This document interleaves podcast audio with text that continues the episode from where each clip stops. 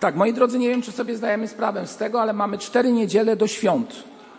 A jeżeli cztery niedziele do świąt, to w tym momencie możemy powiedzieć, że wchodzimy w tak zwany okres, który nazywany jest cudownie, czyli jesteśmy w Adwencie. E, nasz Kościół oczywiście nie ma czegoś takiego jak tradycja adwentowa, bo my uważamy, że e, oczekiwanie na przyjście Pana z języka łacińskiego, właśnie adwent to nic innego jak oczekiwanie, to e, jest to związane z tym, że my jako osoby wierzące przez cały rok praktycznie, całe życie czekamy na przyjście naszego Pana, wierząc, że będzie do nas przemawiał i będzie nas w tym wszystkim prowadził da, nam też siły do tego, abyśmy mogli wytrwać. Niezależnie jednak od tego, e, w okresie adwentowym, to tak tytułem jakiegoś, nie wiem, wstępu, który niech Wam przybliży może niektóre symbole adwentowe, powiem, że takim charakterystycznym, szczególnie w tradycji protestanckiej, symbolem adwentu jest wieniec adwentowy. Czasami widzicie ten wieniec z czterema świecami. Każdej niedzieli adwentu zapala się pojedynczą świecę. E, wieniec z gałązek zielonych. Często w takiej tradycji mówi się o tym, że jest to e, obraz cyklu życia, coś, co zamyka ten cykl życia, a cztery świece, które są zapalane każdej niedzieli Adwentu, e, mają wskazywać pierwsza, czy też wzywać i wskazywać na to, żebyśmy byli ludem, który przebacza, który trwa w pokoju, E, druga świeca to lud, który chodzi w wierze i wdzięczności do naszego Pana Jezusa Chrystusa i tutaj często jest odniesienie do wdzięczności Izraela za wybawienie z Egiptu. Trzecia świeca to miłość i radość. W tym wypadku chodzi też tutaj o króla Dawida i radość z tego, że Pan Bóg zawarł z nim szczególne przymierze. I ostatnia świeca, czyli czwarta niedziela Adwentu, nadejście Mesjasza. Nadejście Mesjasza i ta nadzieja, która powinna być w każdym z nas, z tym jest to związane. Tak więc, gdy zobaczycie gdzieś taki wieniec, to sobie pomyślcie o tym, że ma on też jakiś większy symbol, a więc pokój, wiara, miłość, nadzieja lub też przebaczenie, wdzięczność, radość i oczekiwanie na przyjście Pana Jezusa Chrystusa. E, tak, to jeśli chodzi o tradycje adwentowe, myślę, że na pewno z wielu z Was słyszało o tym, a w naszym sercu adwent jest cały czas, o czym już powiedziałem wcześniej. Moi drodzy, ale też w okresie Adwentu postanowiliśmy wraz z bratem Samuelem i bratem Janem, e, można powiedzieć, przeprowadzić taki cykl kazań, w których będziemy odnosić się do e, następującej sprawy, a mianowicie będziemy chcieli mówić o świadkach narodzin Jezusa Chrystusa. Świadkowie narodzin Pana Jezusa Chrystusa. W Piśmie Świętym, w Nowym Testamencie możemy odnaleźć właśnie takie osoby e, i będziemy chcieli właśnie zwrócić na te osoby, które często są osobami drugoplanowymi e, w tym okresie poprzedzającym narodzenie Jezusa Chrystusa. A więc dzisiaj będę chciał mówić o Józefie, e, który stał się, czy chciał tego, czy nie, opiekunem Pana Jezusa Chrystusa. Potem będziemy też chcieli mówić za dwa tygodnie, gdyż za tydzień mamy czas chrztu, więc będziemy mieli raczej nabożeństwo tematyczne z tym związane. A więc za dwa tygodnie, jeżeli Pan Bóg pozwoli, będziemy chcieli mówić o Elżbiecie, do której udała się Maria, też słyszeliśmy, to z pierwszego rozdziału Ewangelii Łukasza. A przed samymi świętami zwrócimy naszą uwagę na Zachariasza. Tak więc e, taki jest mniej więcej plan na to, co przed nami. I zachęcam do tego, abyście śledzili i ja, jeżeli to jest możliwe, cały ten cykl rozważań e, może jeszcze ponownie w swoich domach raz odsłuchali. Tak, moi drodzy, dzisiaj Józef. Józef. Człowiek szczególny, człowiek szczególny, dlatego, e, że jak sobie tutaj zapisałem, dorastał do przekroczenia granicy pojmowania, albo dorósł do granicy, do przekroczenia granicy pojmowania. Jakiej granicy pojmowania możemy sobie zadać pytanie? O jaką granicę pojmowania w życiu człowieka może tutaj chodzić? Myślę, że jest coś takiego w życiu człowieka, co jest związane z tym, że funkcjonujemy w jakichś określonych zasadach, schematach, zwał to jak zwał. I nagle, gdy coś zaczyna się dziać nie tak, jakbyśmy tego oczekiwali, zaczynamy, nie jesteśmy w stanie w tym normalnie funkcjonować. Niektórzy nawet nie są w stanie pojmować tego, co się wokół nas dzieje. I myślę, że właśnie coś takiego spotkało Józefa, człowieka, który można powiedzieć, funkcjonował jak każdy z nas. Był człowiekiem, który planował ślub, planował e, wyjść, e, planował e, założyć rodzinę, nie wiem, zbudować dom. No i znalazł tą swoją wybrankę, o czym czytamy w Piśmie Świętym. I nagle okazuje się, że kiedy już tą wybrankę znalazł i wydawało się, że wszystko zgodnie z tradycją żydowską się odbywa, okazuje się, że kobieta, która została przez niego znaleziona, nie wiem, podarowana, zwał to jak zwał, w jakiej tradycji będziemy o tym myśleć, stała się osobą brzemienną, co spowodowało, że człowiek ten no, y, stanął przed, myślę, niemałym wyzwaniem. Spróbujmy się wczuć w taką sytuację dzisiaj. Tak, e, nie wiem, ktoś ma narzeczoną, są takie pary, tutaj młodzież siedzi po tej stronie, tak, i, i nagle jeden brat się szczególnie uśmiecha. Podejrzewam, że jest przed takim wezwaniem. Oczywiście nie takim, bezsłownie. No ale wyobraź sobie, bracie, że nagle to się dowiadujesz coś takiego. No i ten Józef się dowiedział, moi drodzy. I on się nie dowiedział, kiedy, znaczy może inaczej, kiedy zobaczył, że coś takiego się wydarzyło, to jednak jego reakcja nie była, mm, mm, jakby to powiedzieć, reakcją taką zwyczajną, mm, bo nie wybuchł zbyt mocno i gwałtownie, lecz wymyślił, że co zrobi? W sposób bardzo kulturalny, wręcz subtelny, opuści swoją przyszłą żonę. Przeczytajmy o tym fragmencie, żeby za dużo nie mówić, ale oczywiście wrócimy do tych rozważań. A więc e, Ewangelia Mateusza. To ciekawe, czy Mateusz spotkał się z Józefem. Tak się czasami zastanawiałem nad tym. Czy ewangelista Mateusz spotkał Józefa? Akurat o nim właśnie Mateusz szczególnie pisze. Może się spotkali. A więc pierwszy rozdział, wiersz 18 i dalej. A z narodzeniem Jezusa Chrystusa było tak. Gdy matka jego, Maria, została poślubiona Józefowi, Okazało się, że zanim się zeszli, była brzemienna z Ducha Świętego. A Józef, mąż jej, będąc prawym i nie chcąc jej zniesławić, miał zamiar potajemnie ją opuścić.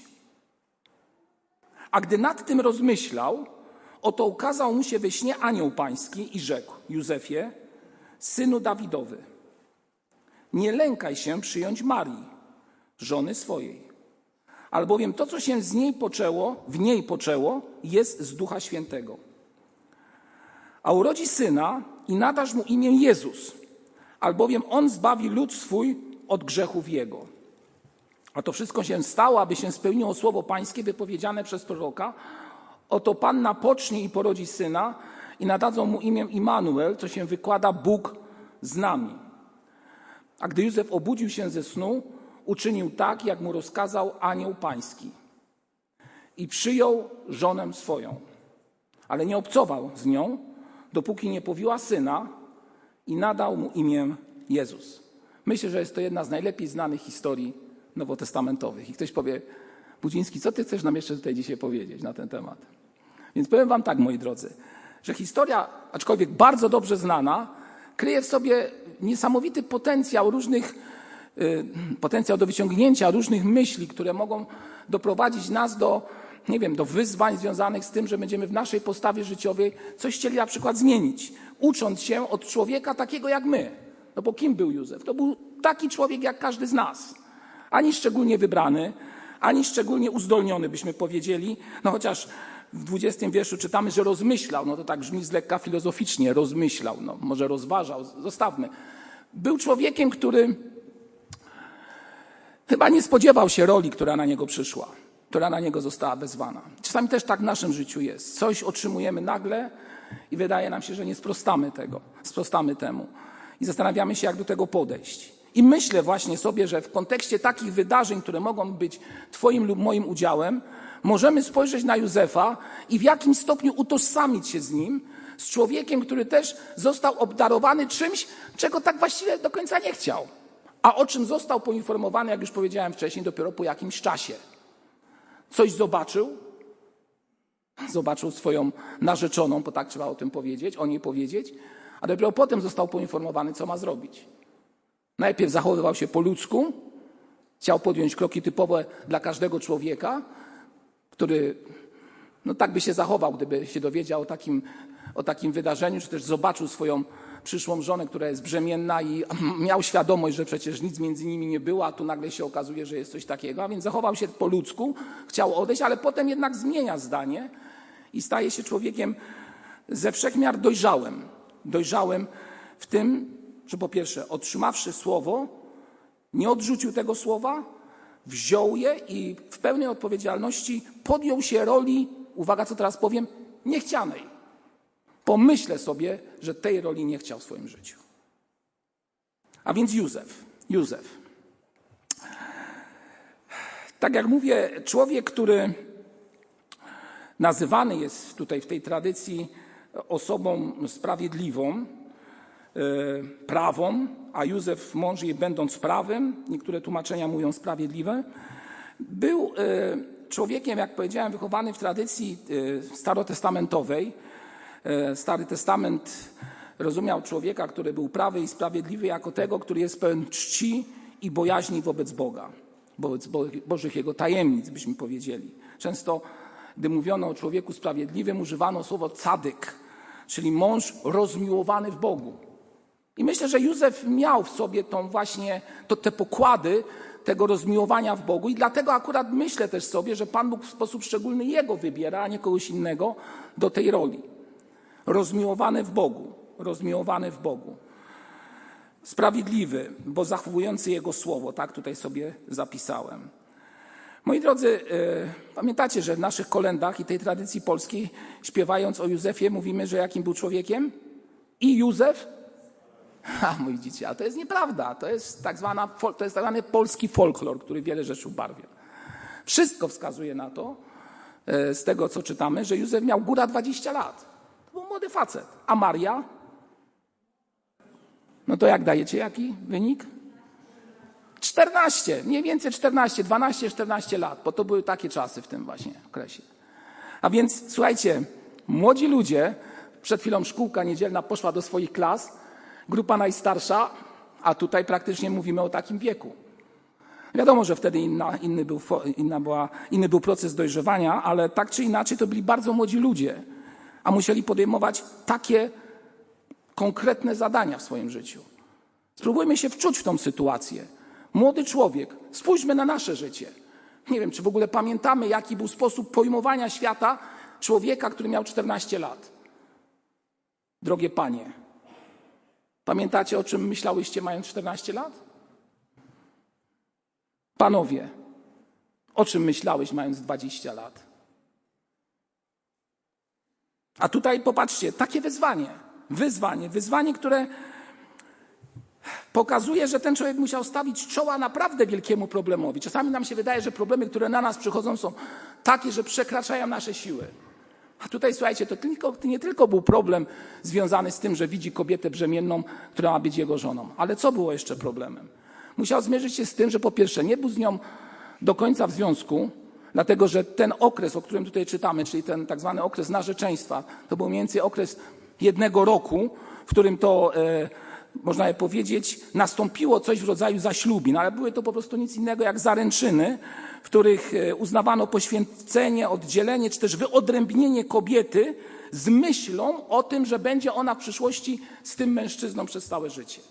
A więc oni byli w tak zwanym okresie przejściowym. To z języka hebrajskiego kidushin, to tak to brzmi, dochodziło do tego, że oni przygotowywali się do związku. Facet w tym momencie miał co zrobić? Miał przygotować dom, po to, żeby po roku czasu, kiedy weźmie swoją żonę, a kiedy, albo jeszcze inaczej, kiedy mu tą żonę przyprowadzą, to mają mu przyprowadzić tą żonę do czego? Do jakiego miejsca? Do domu, który miał zbudować. Panowie, do domu, który macie zbudować. To też do młodych ludzi mówię. Tak, widzę, że kiwacie głową. Bardzo dobrze. Oczywiście dzisiaj ktoś powie, że dom to nie mieszkanie, ale dom to coś, co stanowi o ognisku domowym, czyli rodzinnym. Zgadza się? Tradycji tamtej było tak, jak było. A więc e, nie byli do końca w związku, tak jak powiedziałem.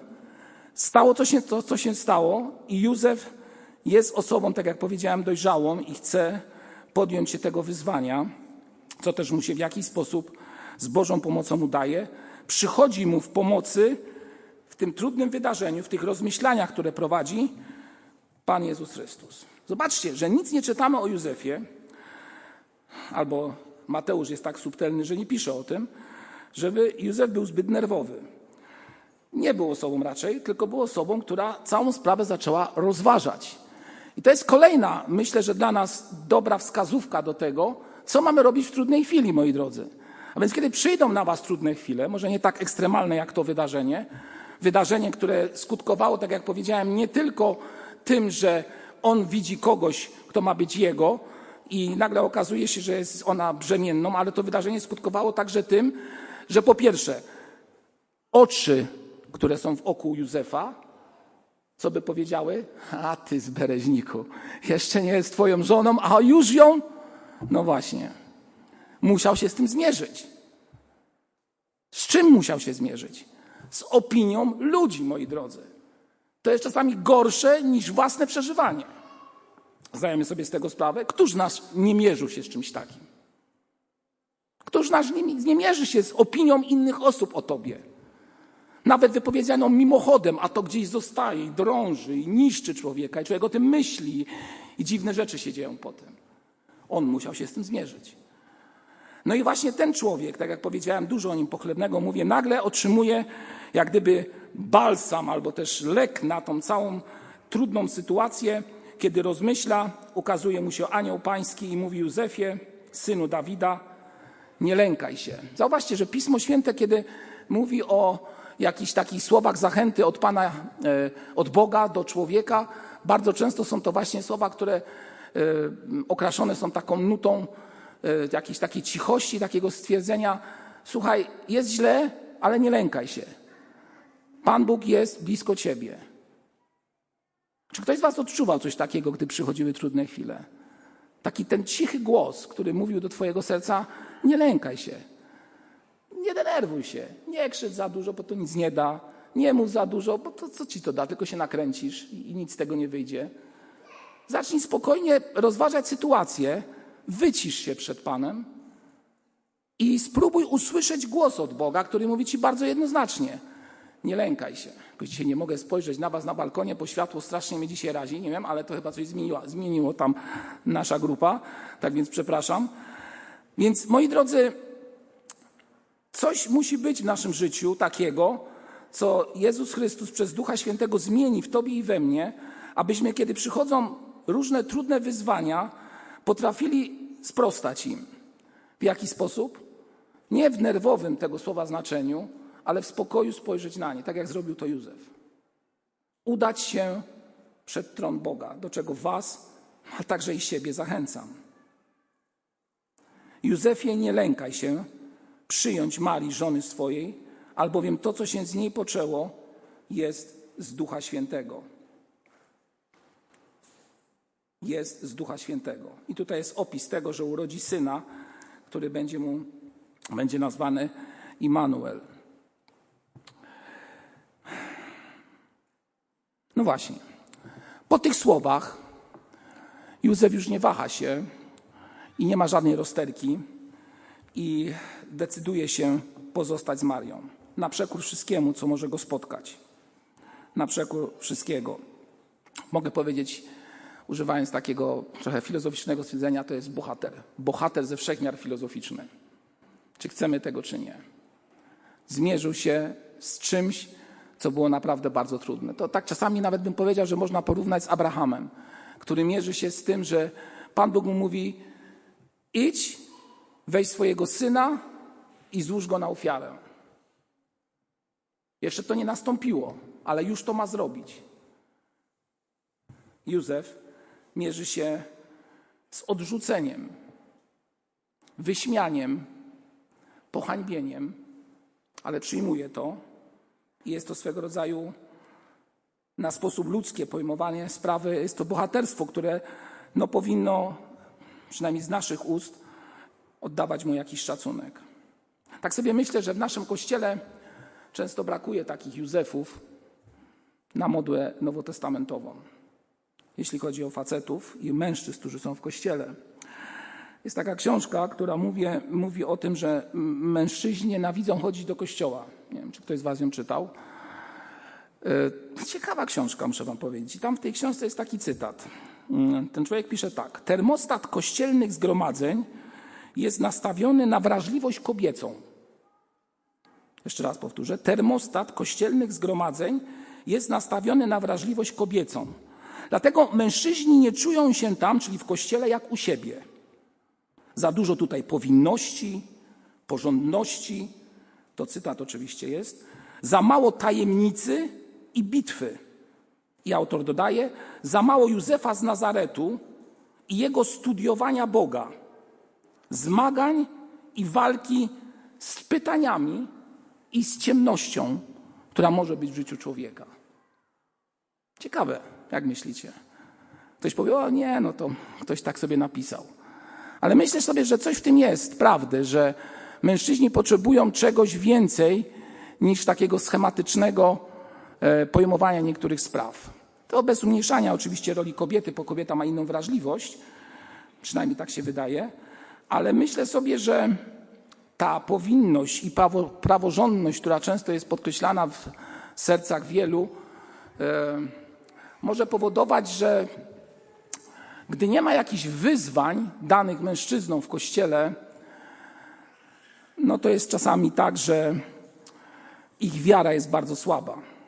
Ich wiara jest bardzo słaba i tutaj mój apel do Was wszystkich, drodzy mężczyźni, nie siedźcie w ławce czy też na krześle, tylko spróbujcie mm, w tym całym zapędzonym świecie, w tej codziennej pracy, może często i zdalnej pracy przed komputerem, coś zrobić, żeby nie być osowiałym, tylko podjąć wyzwanie. Bo powiem Wam tylko tyle, y, to jestem w stu procentach pewny, da Wam siłę do tego, aby być bliżej Boga i bardziej z Bogiem. I bardziej z Bogiem. Bardzo gorąco Was do tego zachęcam. Przemyślcie tę sprawę w kontekście tego, co przeczytałem i tego, co jest Wam bliskie. Mężczyzna nie lubi poczucia bezruchu. Jeżeli jesteś w bezruchu, cofasz się i popadasz w depresję. Wczoraj miałem rozmo możliwość rozmawiania z jednym z moich znajomych i doszliśmy do takiego momentu, w którym jedyne co mogłem powiedzieć, chłopie, masz depresję. Coś trzeba z tym zrobić. To, się, to nie jest tak, coś trzeba z tym zrobić, to jest łatwo powiedzieć. Oczywiście trzeba się modlić, ale jednak trzeba w tym względzie podjąć jakieś wyzwanie. Bierność, apatia, nie wiem, świadomość przemijania powoduje, że człowiek nie podejmie wyzwania i nie będziesz tym Józefem, o którym dzisiaj czytamy. Tylko będziesz człowiekiem, który machnie ręką na to wszystko i powie, a nie, to tam leci jak leci. Wiecie, co jeszcze jest bardzo istotne, gdy patrzymy na Józefa i co mi się bardzo podobało w jego nastawieniu? Że ten człowiek, młody człowiek, kiedy dowiedział się o Marii tych wszystkich spraw, o których tutaj przed chwilą powiedziałem, on wobec tej kobiety nie powiedział ani jednego słowa oskarżenia. Zauważyliście, że tutaj nie ma słów, żeby on ją oskarżał o coś. Faceci mają tendencję, nie? Wszystkiemu winny są, winne są kto? To od raju nastąpiło. Nawet Adam już wymyślił, że to kobieta wszystko zrobiła. A że sam uległ, no to już inna kwestia. On ją o nic nie oskarżył. I wiecie, jaki dostał balsam na to wszystko? Tam jest jedna bardzo ciekawa informacja o tym, co stało się z Józefem. Dwudziesty wiersz. Jedno krótkie słowo, a mianowicie rozpoczęte zdaniem. A gdy nad tym rozmyślał, oto Pan ukazał mu się, i tutaj jest to określenie, w czym mu się ukazał Pan? W śnie.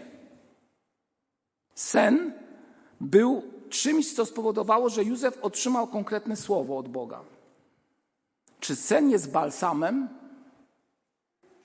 na jakieś rozwiąza do rozwiązania jakichś spraw? Hmm. Tak czasami czytając Pismo Święte myślę sobie, że sen jest w Biblii obrazem Bożego działania obrazem Bożego działania. Czasami Pan Bóg w śnie przekazuje jakieś informacje. Nie zawsze, bo Pan Bóg jest, nie jest stereotypowy, więc działa jak chce, ale czasami tak jest. I czasami tak sobie myślę, że właśnie Pan Bóg używa czasami snu, za dużo słowa czasami, bo y, myśli, że czy myśli. Daje człowiekowi możliwość tego, aby coś usłyszał. Dlaczego? Ponieważ w śnie człowiek nic de facto nie może zrobić. Jest jakby ubezwłasnowolniony. A więc kiedy troszeczkę usiądzie i wyciszy się, Pan Bóg może zacząć do niego mówić. I może to jest też właśnie taka sprawa.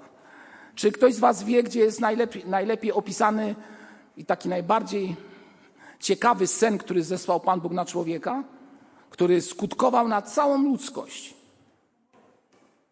Proszę? Gdzie czytamy o takim śnie?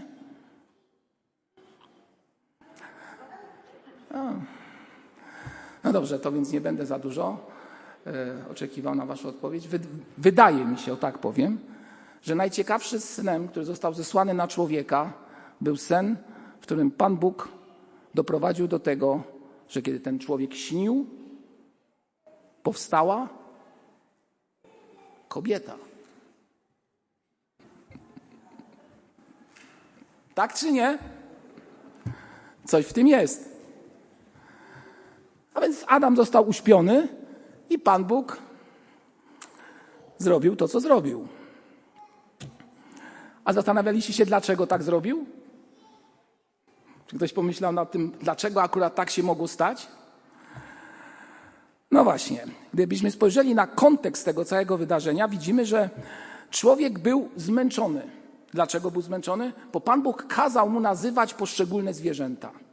I mówił, to ty masz nazwać to zwierzę tak i tak dalej. I człowiek nazywał. I potem jest ta refleksja, że człowiekowi to wszystko i tak nie pasowało, bo nie mógł znaleźć zaspokojenia siebie. I wtedy Pan Bóg zsyła na niego sen. I ten człowiek nie jest obecny w tym śnie, nie jest obecny w tym śnie, ale efektem tego snu, który Pan Bóg zesłał na niego, tak jak powiedziałem, jest kobieta. I tak jak mówię, może Pan Bóg zesłał też człowiekowi sen, to taki ukłon w kierunku dam zrobię, aby człowiek miał świadomość, człowiek mężczyzna, że nie jest tym, który panuje nad całym stworzeniem. On owszem ma panować nad wszystkimi, ale nie ma panować tak, jak panuje nad tymi, których Pan Bóg kazał mu nazywać, nie ma panować tak samo nad kobietą.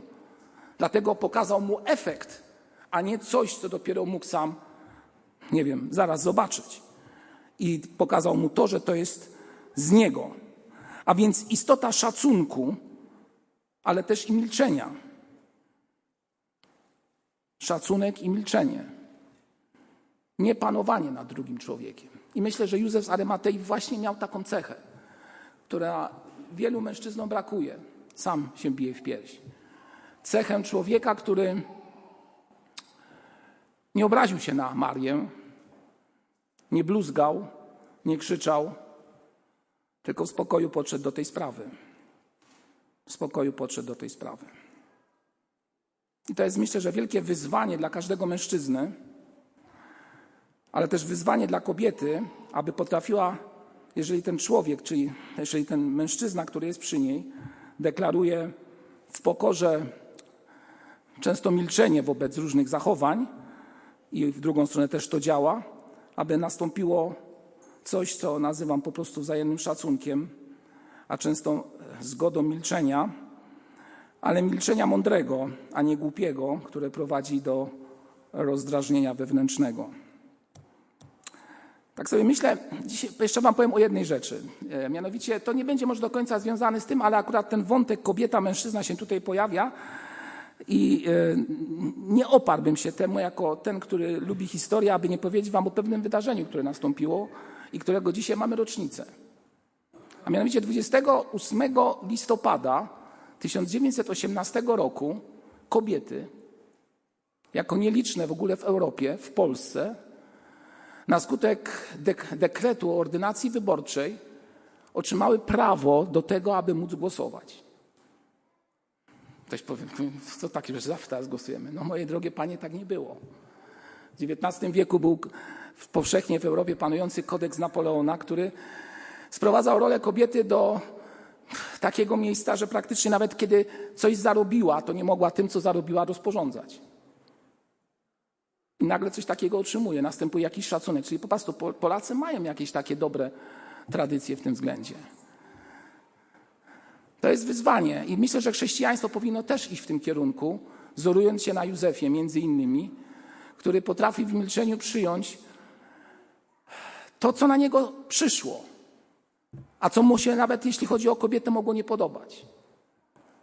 Moi drodzy, to jest wyzwanie, to jest wyzwanie. Polacy sobie dali z tym radę. Tak nomen omen, tylko wam powiem, że kobieta, która w dużej mierze wymusiła to na Piłsudskim, żeby tą ustawę, i to w pierwszym artykule, bo to pierwszy artykuł o tym mówił, że właśnie jeśli chodzi o to, że mogą głosować te osoby, tam jest równość płci, nie będę tego artykułu cytował, ona wymusiła, to tak nomen omen nazywała się Budzińska. Na imię miała Justyna, żeby było jeszcze ciekawiej. Tak więc słuchajcie, no sytuacja ze wszechmiar dziwna, ale to tak naprawdę coś takiego było. Moi drodzy, jest coś w życiu człowieka, co powoduje, że zastanawiamy się nad tym, co zrobić w naszym życiu, jakich wyborów dokonać, aby w życiu iść zgodnie z tym, co Bóg chce dla naszego życia, co zsyła na nasze życie.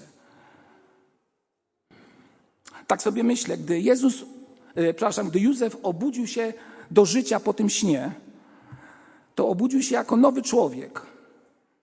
Umarł ten stary z chęcią potajemnego, ale bardzo kulturalnego odejścia i obudził się nowy człowiek, którego sercu już było jedna, mianowicie nie będę się lękał. Biorę to, co na mnie spotkało i będę tym, będę w tej roli, którą zlecił mi Ojciec w niebie. Ojciec w niebie.